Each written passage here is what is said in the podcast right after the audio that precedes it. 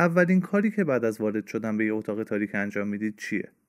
شروع می‌کنید به لمس کردن اجسام توی اون اتاق که ببینید چی هستن و چه عمل کردی دارن که درک کنید می‌تونن برای شما فرصت باشن یا تهدید یا مانع یا هر چیز دیگه ای یا اینکه یه لامپ روشن می‌کنید. این یه سوال کلیدیه. سوالی که نکات قابل توجهی رو در دنیای کسب و کار برای شما آشکار می‌کنه. سلام. من امیر فضلی و این اپیزود اول از سری پادکست های فیبوناچیه. پادکست هایی که قرار نیست صرفا به موضوعات تئوریک بپردازه بلکه قرار از جنس توسعه مهارت های حوزه کسب و کار باشه. امیدوارم پادکست های فیبوناچی بتونه مسیر خلق و توسعه کسب و کار رو برای شما و کسب و کار شما هموار کنه.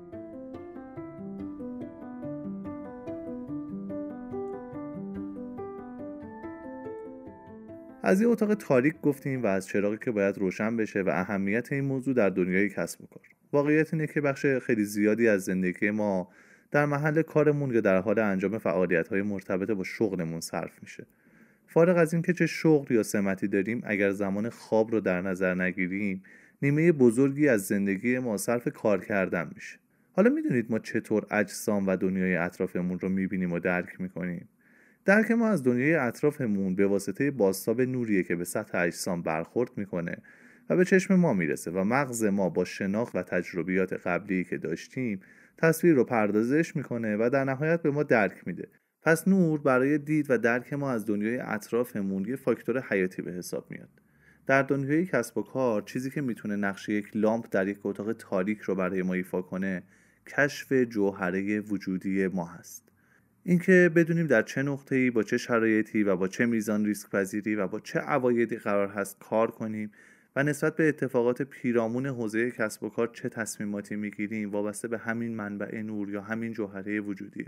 این موضوع چه برای شخصی که در فضای کارمندی فعالیت می‌کنه چه برای یک کارآفرین تازه کار و چه برای یک پزشک یا هر کس دیگه ای که هر شغلی داره یک مدیر یک کارآفرین کارکشته کارخونه دار یا هر شخص دیگه ای که داره فعالیتی از جنس شغل رو پیش می‌بره برای کسب درآمد برای رشد برای ارزش آفرینی موضوع قابل توجهیه.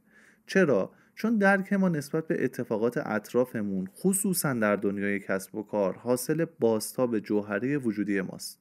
حتی احساسات ما تحت تاثیر این جوهره وجودی عمل می‌کنن. خوشحالی، ناراحتی، رضایت و سایر احساسات ما تحت تاثیر این جوهره وجودی شکل می‌گیره و ما حتی خیلی از اوقات به واسطه اون تصمیم می‌گیریم. خیلی از افراد فکر می‌کنن شناخت خوبی از خودشون دارن و به درستی درک کردن که چه چیزهایی براشون ارزشمنده. فکر نمی‌کنم اینطور باشه ولی فقط با یه سوال میشه به واقعیت درک یا عدم درک جوهره وجودی در انسانها پی برد. کافی از خودتون بپرسید که شغلی که الان دارید و فعالیتی که دارید اونو انجام می‌دید برای چی انتخاب شده؟ چرا اونو انتخاب کردید؟ اطرافیانتون هم تصور کنید. به نظرتون چه پاسخی به این سوال میدن؟ اگر پاسخ شما جملاتی مثل درآمد بالا، جایگاه اجتماعی، آینده خوب، امنیت شغلی، حس خوب کارآفرینی یا مواردی شبیه ایناست باید بگم که هنوز به درستی نتونستید جوهره خودتون رو درک کنید. جالبه که خیلی اوقات حتی دلایل ساده حتی دلایل غلط هم برای کاری که داریم انجام میدیم یا کسب و کاری که قرار هست راه اندازی کنیم یا کسب و کاری که راه اندازی کردیم نداریم. برای اینکه بدونید شناخت جوهره وجودی چقدر می‌تونه روی کسب و کار ما توی زندگی آینده ما در موفقیت یا شکست ما اثر داشته باشه چند تا مثال می‌زنم. قطعا شما ایلان ماسک رو می‌شناسید. مدیرعامل و بنیانگذار تسلا اسپیس ایکس هایپرلوپ و خیلی از business های دیگه. شخصی که بدون تردید در دنیای امروز اثرگذارترین فرد در حوزه کارآفرینی و کسب و کاره. جوهره وجودی ایلان ماسک خلق کردنه. این جوهره و شناخت اون و حرکت در راستای این جوهره یکی از مهمترین دلایل رشد ایلان ماسکه برای اینکه این موضوع رو متوجه بشیم کافیه از خلق و فروش PayPal شروع کنیم. فروش PayPal و راه اندازی کسب و کارهای بسیار پر ریسک که نیاز به نوآوری های عجیب و پیچیده دارن. راه اندازی کسب و کارهایی که از دور خیلی جذابن اما قطعا اگر وارد اونها بشیم و فرایندهای این کسب و کارها رو ببینیم شاید نتونیم حتی چند ساعت در اون حجم از پیچیدگی و تنش دووم بیاریم. چه چیزی باعث میشه ایلان ماسک ادامه بده هر روز از نوآوری ها و شرکت های جدیدش بشنویم؟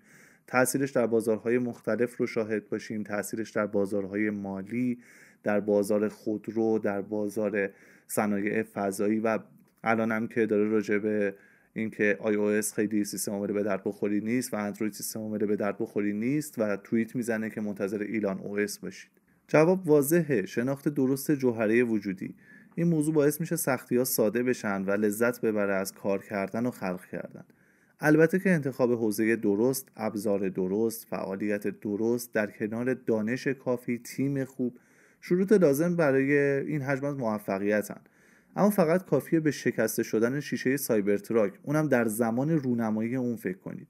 به منفجر شدن موشک های فالکون زمانی که دارن پرتاب میشن یا زمانی که می‌خوان بشینن. و تمام شکستهایی که ایلان ماسک دائما تجربه می‌کنه. اما مسیر درست و حرکت در این مسیر باعث میشه ادامه دادن مطلوب ترین سناریو باشه. مثال بعدی من استیو جابزه ممکنه که فکر کنید استیو جابز فردی خلاق و باهوش و درجه یک و تاریخی بوده.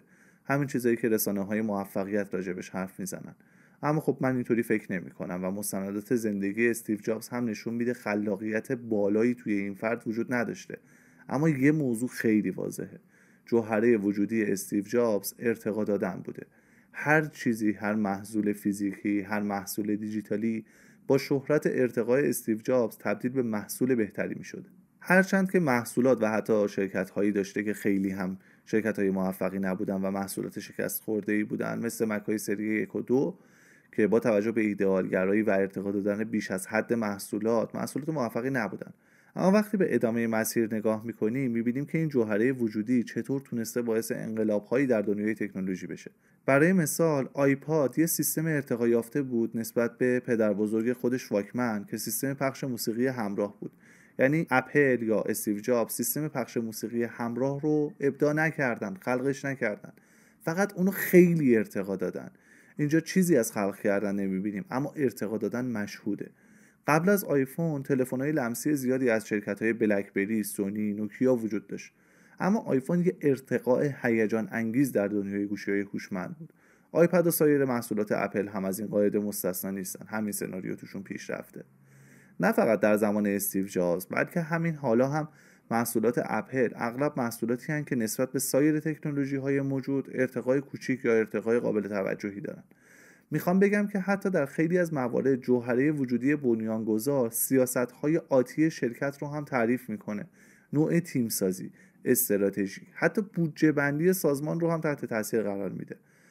مثال آخر من در این زمینه مریسا مایر مدیرعامل وقت یاهوه. زمانی که یاهو داشت نفسهای آخرش رو می‌کشید و درگیر فضای رقابتی بسیار پیچیده با گوگل در زمینه موتورهای جستجو و رقابت در زمینه شبکه های اجتماعی و ارتباط گروهی با فیسبوک بود مدیرعامل جدید یاهو معرفی شد. مریسا مایر. شخصی که با مطالعه رزومه تحصیلات و سوابق اجرایی و دستاوردهاش متوجه میشیم به شدت به سمت توسعه میل می‌کنه. هرچند مریسا مایر به عنوان یک خانم بسیار موفق شخص بسیار ارزشمندیه اما اثر جوهره وجودی مایر رو می‌تونیم در ورشکستگی کامل یاهو و فروش کمپانی یاهو ببینیم. جایی که کمپانی نیاز به استراتژی های تدافعی و در عین حال رو آوردن به نوآوری های استراتژیک در فضای رقابتی و تغییر مدل کسب و کار و خلق کسب و کارهای نوآور داره یک مدیر عامل توسعه دهنده هر چقدر هم که سعی کنه به سمت این استراتژی ها میل کنه احتمال موفقیتش بالا نخواهد بود. تازه همه اینها در صورتیه که درک این مدیر و فضای فکری اون بتونه شرایط و استراتژی های درست رو تحلیل برنامه ریزی و پیاده سازی کنه. اینجاست که متوجه میشیم جوهره وجودی گاهی میلیاردها دلار ارزش داره. ارزشی که می‌تونه جنسش سود یا جلوگیری از زیان باشه. تفاوت رویکرد استیو بالمر با بیل گیتس و ساتیا نادلا هم نمونه بارزی از این موضوع تفاوت رفتاری و فکری سیاستمداران، مدیران، کارآفرینان و حتی کارشناسان در خیلی از موارد از عدم شناخت یا جایگاه نامناسب با جوهره وجودی نشأت می‌گیره. حالا من و شما وقتی می‌خوایم به عنوان یک شخص در یک سمت شغلی یا به عنوان مدیر یا بنیانگذار یک کسب و کار فعالیت کنیم چقدر لازمه که جوهره وجودی خودمون رو بشناسیم حتی اگر سالها در یک سمت شغلی فعالیت کرده باشیم حتی اگر مدیر عامل شرکت خودمون باشیم حتی اگر سالها اشتباه فکر کرده باشیم و الان متوجه بشیم که جوهره وجودیمون چی هست باید شجاعت اینو داشته باشیم که با رسیدن به این درک تغییراتی در موقعیت و شرایط خودمون ایجاد کنیم. ممکنه که همین الان من یا شما مدیر شرکت خودمون باشیم اما همین که بدونیم ما مدیر خوبی نیستیم خیلی می‌تونه به کسب و کار ما کمک کنه به آینده ما کمک کنه. می‌تونه باعث بشه که ما سهامدار ارزشمندتری باشیم سهامدار شرکتی باشیم که بهتر رشد کرده و ارزش آفرین تره و این خیلی نکته مهمیه. مشتبه لشکر بلوکی کتابی داره به اسم ذهن بیحسار کتابی ساده که سوالات و مطالب ساده اما عمیقی در اون مطرح شده. فکر می‌کنم یکی از بهترین راهها برای شناخت جوهره وجودی پاسخ به چند تا از سوالات همین کتابه. سوالات ساده است اما خب می‌تونه زوایای عجیبی رو برای شما آشکار کنه. مثل اینکه میگه اگر موضوع مالی، جایگاه شغلی، جایگاه اجتماعی، نگاه اطرافیان، خانواده و دوستان براتون مهم نباشه و بدونید فقط یک سال زنده هستید چه کاری انجام می‌دید؟ اگر این سوال رو پاسخ دادید برای بازه های زمانی شش ماه، یک ماه، یک هفته و یک روز هم به این سوال پاسخ بدید که ببینید چه موضوعات جذابی رو براتون آشکار می‌کنه و چه زوایایی رو می‌تونید ببینید. جوهره وجودی انقدر مهمه که در برنامه ریزی و طراحی پرسونال برند یا برندسازی شخصی ما ساعتها، روزها و گاهی ماهها برای کشف کردن اون تلاش می‌کنیم. حتی در طراحی کانسپت کسب و کار که یکی از مهمترین بخش های هر کسب و کاره و در اپیزودهای بعدی حسابی راجع بهش صحبت خواهیم کرد کلی روی این موضوع کار می‌کنیم که ببینیم جوهره وجودی بنیانگذاران و مدیران ارشد اون سازمان دقیقا چیه و نقش اونها قراره چه چیزی باشه و چطور قراره در ارزش آفرینی اون سازمان نقش داشته باشن. موضوعاتی که بهش اشاره کردم فارغ از فعالیت هایی که یک مدیر منابع انسانی انجام میده. این موضوع وابسته میشه به برندسازی هویت نقش اونها در آینده تصمیماتی که می‌گیرن فضا سازی که قراره برای اون کسب و کار داشته باشن. برای مثال مدیری که جنس جوهره وجودیش خلق کردنه مدیری که جنس جوهره وجودیش توسعه دادنه دو تا تصمیم متفاوت می‌گیرن زمانی که نقدینگی خیلی زیادی دارن. یکیشون میره business جدید خلق می‌کنه SBU جدید خلق می‌کنه اما اون یکی میره احتمالا در بازارهای جدید فعالیت می‌کنه بازارش رو توسعه میده محصولش رو توسعه میده. و خب این دوتا استراتژی متفاوت رو برای سازمان می‌سازه و به تبع ما به عنوان مشاور باید همه اینها رو درک کنیم و وقتی که داریم استراتژی های سازمان رو می‌نویسیم مد نظر داشته باشیم که ممکنه مدیران چنین تصمیماتی رو هم بگیرن. چیزی که جالبه اینه که گاهی اوقات نه تنها قبل از ورود به دنیای کسب و کار این جوهره کشف نمیشه بلکه بعد از سالها فعالیت به عنوان یک مدیر یا کارآفرین هم خبری از تعریف درست و جامعه جوهره وجودی نیست. حتی گاهی دلایل ورود به دنیای کسب و کار انقدر غلط و پیش پا افتاده هستند که حتی نمیشه اسمشون رو دلیل گذاشت. مثل افرادی که میگن می‌خوایم بریم کسب و کار راه اندازی کنیم که به آزادی در رفتار و زمان و موضوعات مالی برسیم و از اصطلاح می‌خوایم آقای خودمون باشیم هم استفاده می‌کنن. من دو تا نکته در مورد این تصور دارم. اول اینکه هر کسب و کاری بخشی از زنجیره ارزش کسب و کارهای دیگه است و هر صنعت بخشی از زنجیره ارزش اقتصاد کشوره و اقتصاد کشورها هم به هم وابسته است. این یعنی همیشه کارفرما وجود داره. پس هیچ کس نمی‌تونه هیچ وقت آقای خودش باشه. اتفاقا زمانی که ما کسب و کار خودمون رو داریم و با مشتری های متعدد سر و کار داریم مسئولیتمون به مراتب سنگین تره یه مثال همیشه من می‌زنم راجع به این موضوع. میگم اگر یه تیم 20 نفره داشته باشیم و هر کدوم فقط 5 درصد از مسئولیتاشون رو انجام ندن ما باید 100 درصد بیشتر کار کنیم. یعنی دو برابر ضمن اینکه باید 20 مدل مهارتی هم داشته باشیم. در غیر این صورت کار عقب میفته کی پاسخگوه؟ من مدیر عامل من بنیانگذار منی که با مشتری طرفم منی که برندم وسطه منی که قراره توی این بازار فعالیت بکنم. مخصوصا الان که شبکه های اجتماعی هم هستن و به محض اینکه یه اتفاق کوچیک بیفته همه از اون با خبر میشن. این مسئولیت رو هر روز سنگین تر می‌کنه. در فضای رقابتی امروز که برندها با هم رقابت می‌کنن مشتریان انتخاب زیادی دارن قضیه خیلی قضیه پیچیده ایه چیزایی که عرض کردم به این مفهومه که ممکنه ما در فضای کاری که داریم واردش میشیم مستحلک بشیم. ساعت کاری تقریبا مفهومی نداره. چالش ها خیلی زیادن. نتیجه چنین تصور اشتباهی میشه تصمیمات غلط و در اغلب موارد ورشکستگی. به خاطر همینه که وقتی به نرخ رشد کسب و کارها نگاه می‌کنیم می‌بینیم که توی پنج سال یعنی توی یک بازه زمانی پنج ساله چیزی بین دو تا هفت درصد از کسب و کارها فقط بالا میاد. نکته دوم من اینه که همه صنایع اشباهن نیازی به کسب و کار جدید وجود نداره. همه مواد اولیه داره تأمین میشه حمل و نقل انجام میشه صنایع پیش میرن سرویس ها فعالیت می‌کنن و بدون حضور افراد جدید و کسب و کارهای جدید هم همه چیز سر جای خودش مگر اینکه کسب و کار رو با نگاه جدیدی ببینیم. از نظر من بروکری تفاوت خیلی زیادی با کسب و کار داره. یعنی وقتی میریم یه فروشگاه کوچیک را میندازیم که مشتری میاد اونجا و از ما خرید می‌کنه نباید اسم اون رو کسب و کار بذاریم. این صرفا کسب درآمده.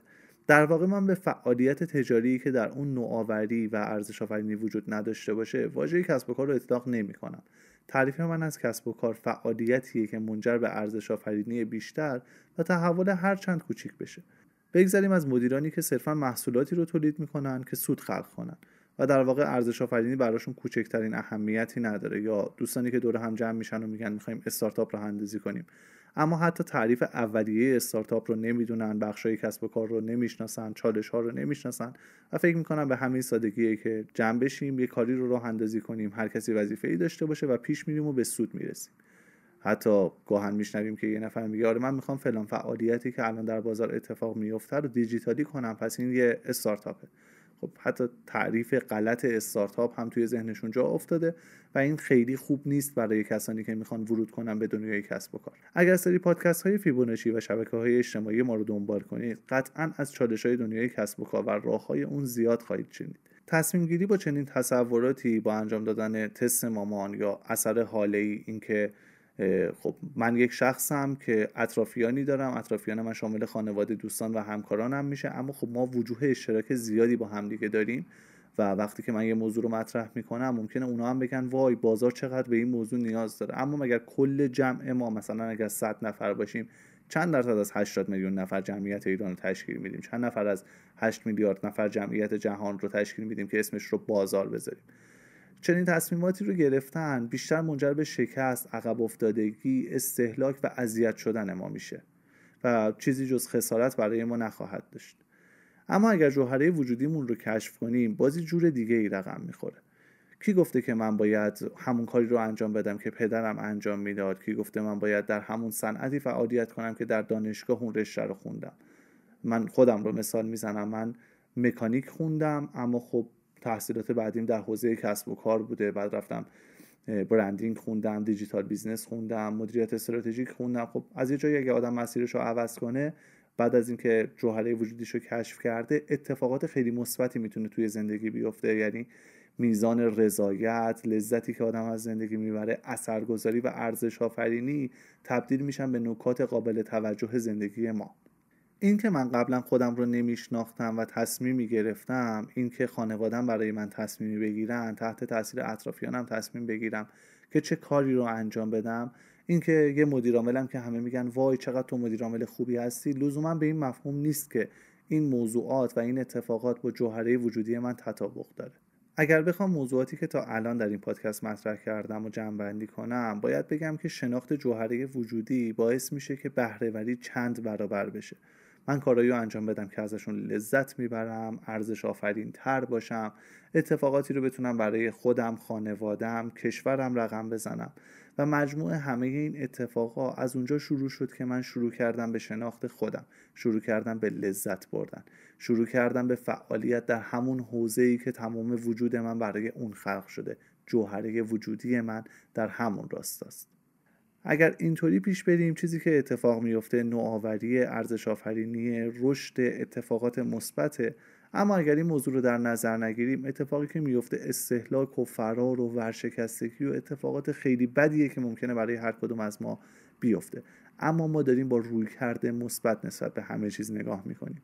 با این روی کرد که قرار اتفاقات خوب رقم بزنیم پس لازمه قبل از هر کاری خودمون رو بشناسیم. قبل از ورود به دنیای کسب و کار خودمون رو بشناسیم. قبل از اینکه فعالیتی رو شروع بکنیم خودمون رو بشناسیم جوهره وجودیمون رو بشناسیم و ببینیم که قرار با این جوهره وجودی چه تصمیماتی بگیریم چطور در برابر موضوعات مختلف رفتار کنیم در برابر چالش ها چه واکنشی خواهیم داشت و در آینده قرار چه چیزهایی رو رقم بزنیم. امیدوارم موضوعاتی که در این پادکست مطرح شد بتونه ارزش آفرین باشه و اثر حتی خیلی خیلی کوچیکی توی زندگی افراد و در دنیای کسب و کار بذاره. اگر محتوای این پادکست رو دوست داشتید حتما اون رو انتشار بدید و اجازه بدید که دیگران هم بشنون و بتونیم روی اونها هم اثر داشته باشیم و اتفاقات مثبتی رو برای خودمون خانوادهمون و جامعهمون رقم بزنیم. ارادتمند شما امیر فضلی.